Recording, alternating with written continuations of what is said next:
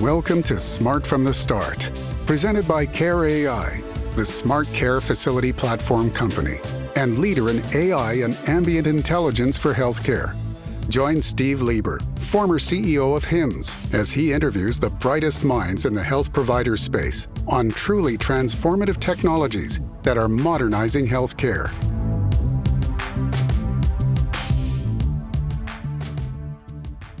Hello, and welcome to Smart from the Start.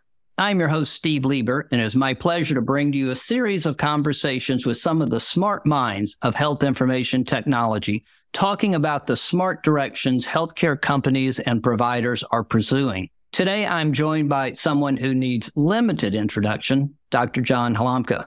Dr. Halamka is an emergency medicine physician, medical informatics expert, and president of the Mayo Clinic platform which is focused on transforming healthcare by leveraging artificial intelligence, connecting healthcare devices, and a network of partners. Dr. Halamka has been developing and implementing healthcare information strategy and policy for more than 25 years. Previously, he was executive director of the Health Technology Exploration Center for Beth Israel Lahey Health Chief Information Officer at Beth Israel Deaconess Medical Center, and International Healthcare Innovation Professor at Harvard Medical School.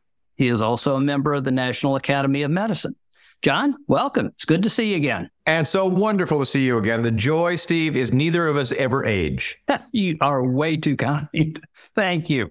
John and I do go a long way back to early part of the millennium here in terms of what I'm going to call the most recent launch of EHRs, recognizing that there's a history prior to the early 2000s. But we went through a period there of trying to get people to recognize the value of EHRs. Government got involved and we played a number of shared roles there. What I want to have you spend a moment talking about, John, is EHRs, capabilities, adoptions 20 years later. What do you look back on and see as what worked, what didn't? What did we learn?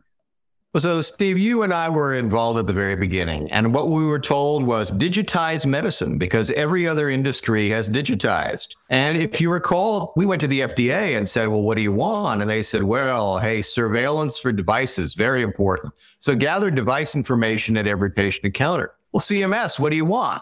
We want quality, quality metrics. How about 40 of them?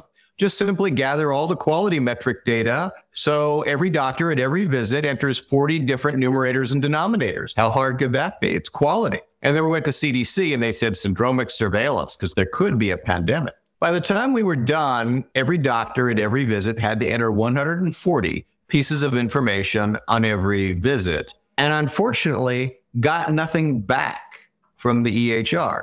So we imposed administrative burden we lost the hearts and minds of our clinicians and we didn't give them anything in return. Now we are starting to see the beginning of the payback where you get different kinds of decision support that help you with diagnosis and treatment, help you with burden reduction, help review your process and compare it to other processes in healthcare nationwide and internationally and say, oh, well, hey, I heard that this doctor tried this and it worked pretty well. So I think we're at almost a perfect storm for innovation. We're going to start to see the return of joy to the practice in the next year or two. I promise. Yeah, we have heard over the years the clinical reaction to what we brought forward. And there's probably been more disdain than preference and like for what has happened. And so I know clinicians will be glad to hear that we're headed in that right direction. So the tool itself, the platform, the EHR, are they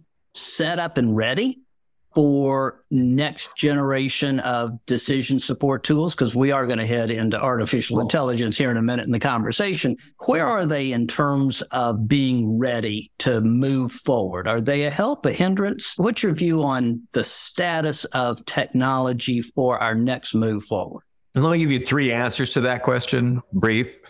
so the first is they see the need to reduce burden. So you're actually seeing the major EHR vendors work with some big tech companies to enable various kinds of AI inside their product, especially around clinical documentation, inbox management, and that kind of thing. So the EHR vendors are taking a step themselves, which is good. But second thing, the Office of the National Coordinator with the interoperability rule, the information blocking rule, the requirements for opening up the EHRs a bit has created this standard application program interface for an ecosystem of innovators, which means that there are many companies starting to innovate on top of EHRs, where the EHRs have the variable exchange that they need. Sometimes they don't. And so what you're starting to see are standards like SMART on FHIR, the ability to create an app that layers on top of the EHR. Even if the EHR doesn't support the data flow that you need, you can still create an EHR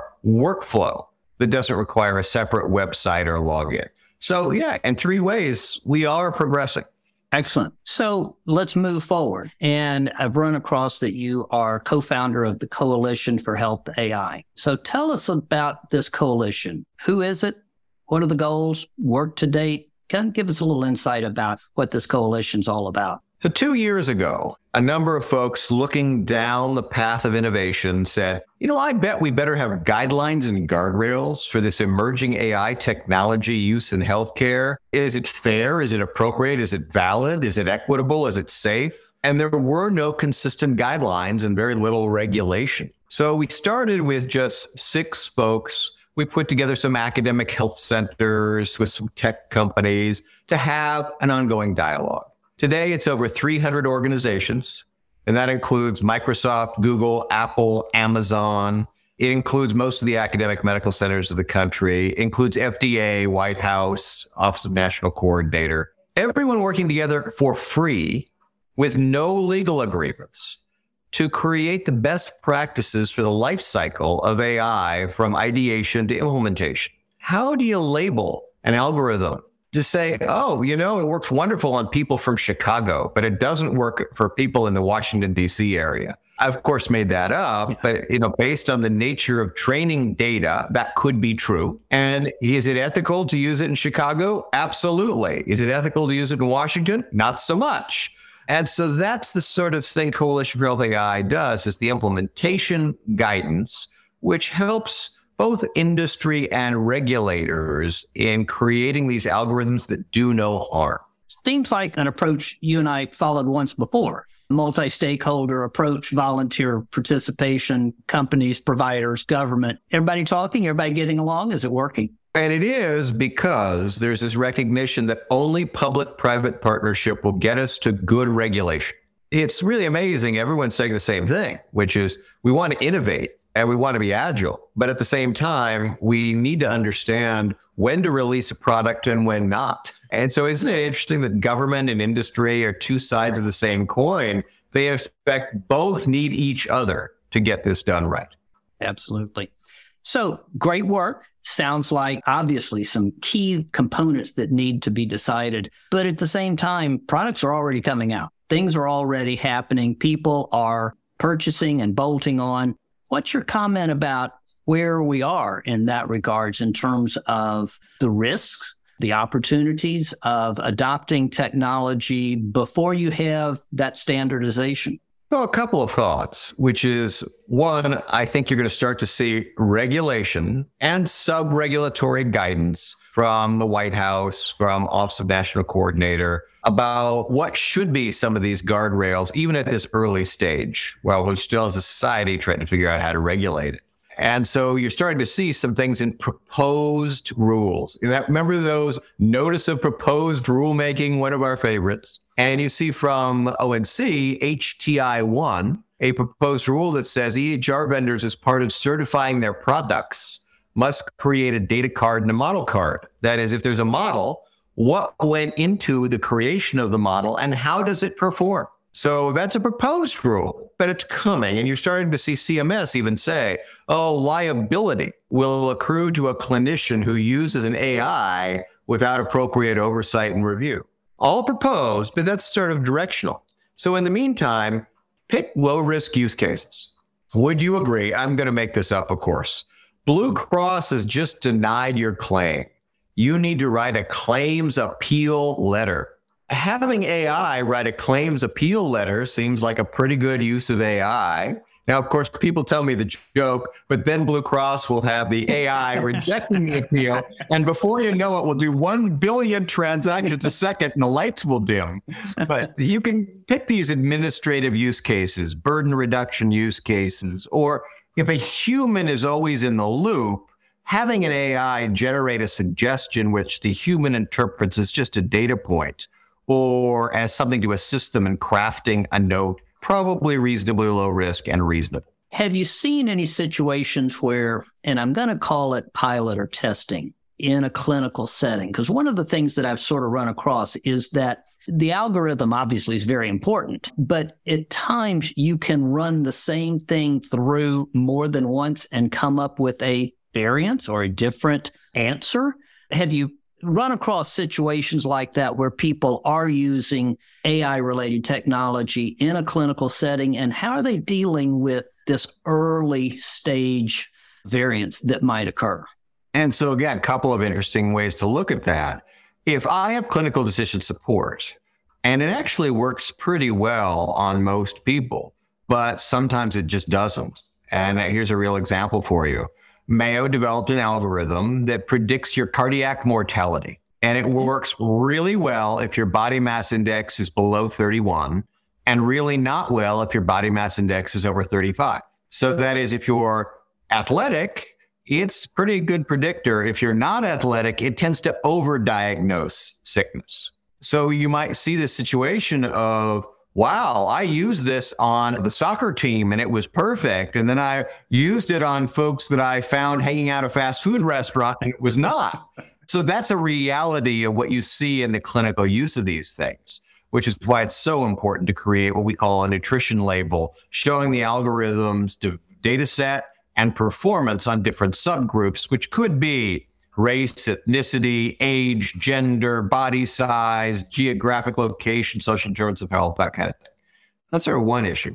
But we get into this. I know we're going to discuss predictive versus generative AI, but predictive AI, the idea of I can predict if you have a disease or not, it's pretty consistent with the exception of this subgroup problem I mentioned. Problem with generative AI, this new emerging large language model, it's not deterministic you can get a different answer every time you use it. Imagine if you used a Google search and every single time you searched on the same term, you got a random selection of pages, believable or not.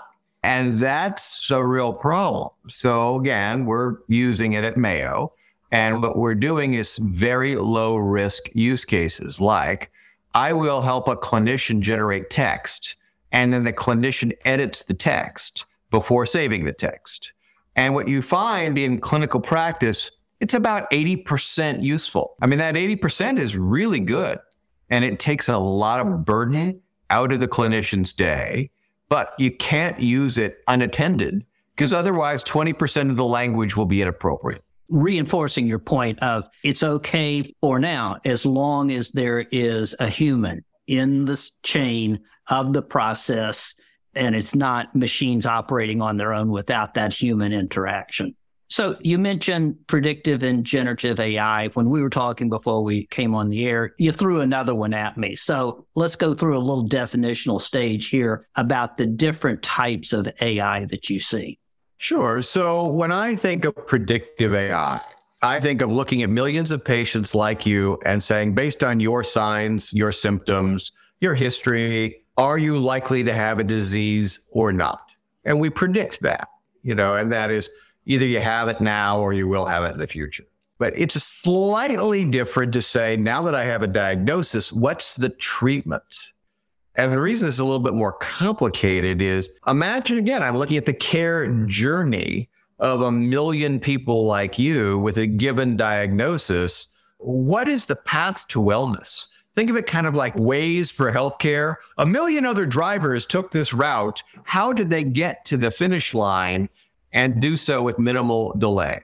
When I think of prescriptive AI, a different kind of term, it's now that I know we've predicted the disease, what do I prescribe is your path to wellness, which could be a complicated journey with a lot of turns in it. So that's prescriptive AI and then generative AI. And how do I explain what we did to you? in effect, large language models creating the text that explains a bunch of facts, summarizing your history or other patients' history.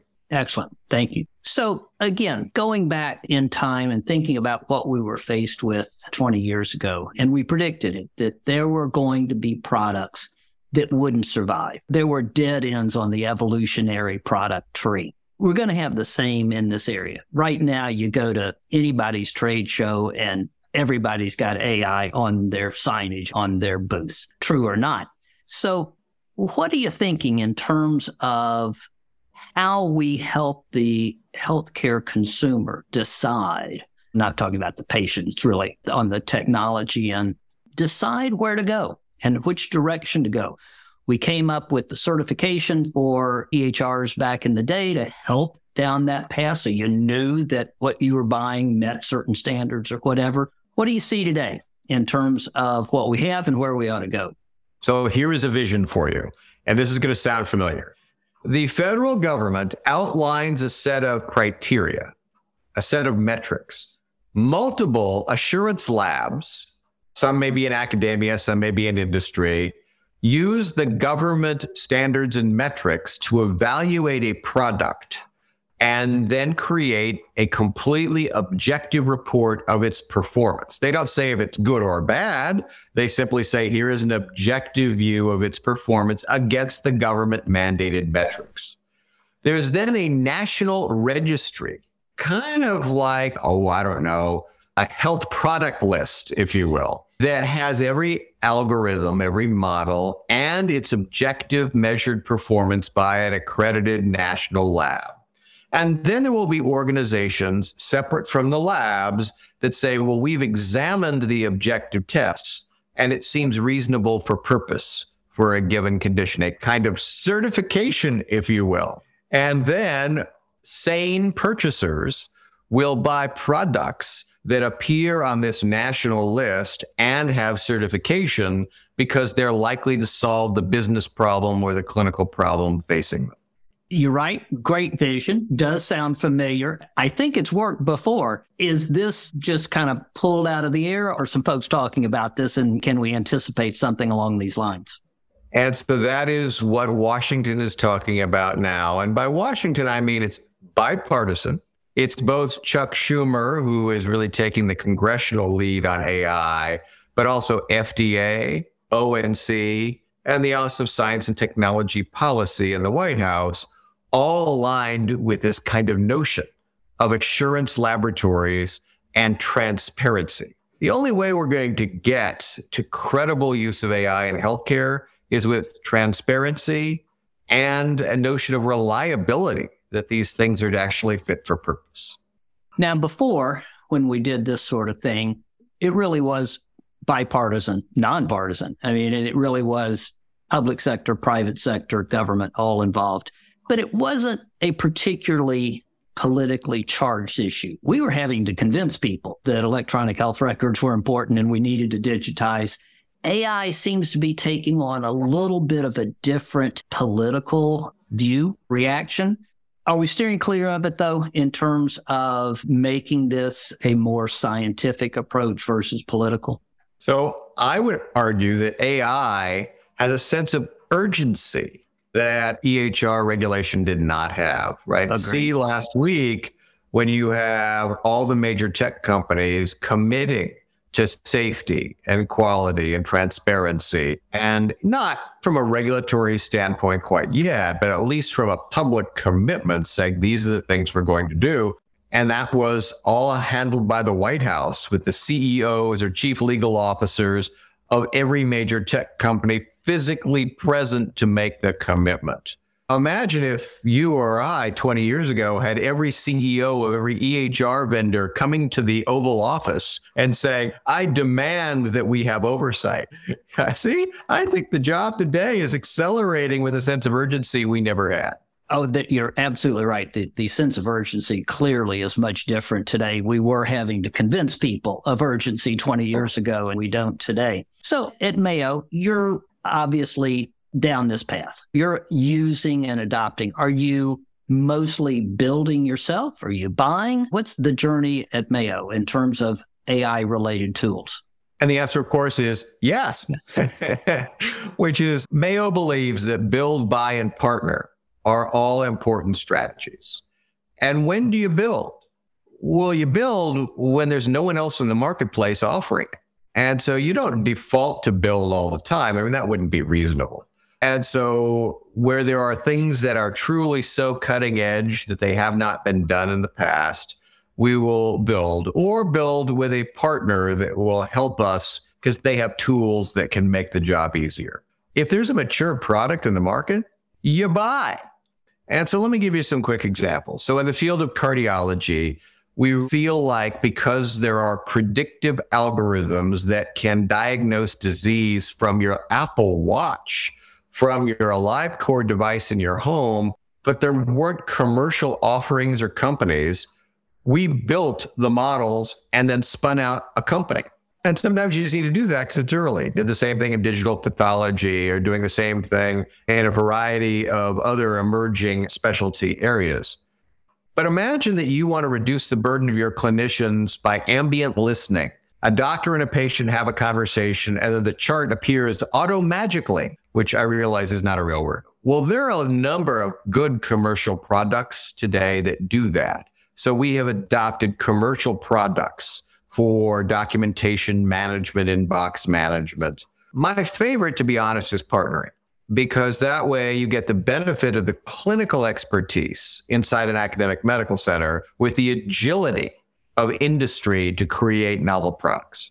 You mentioned ambient listening, and that's one variation of AI that I kind of like to use that ambient intelligence is different than artificial intelligence.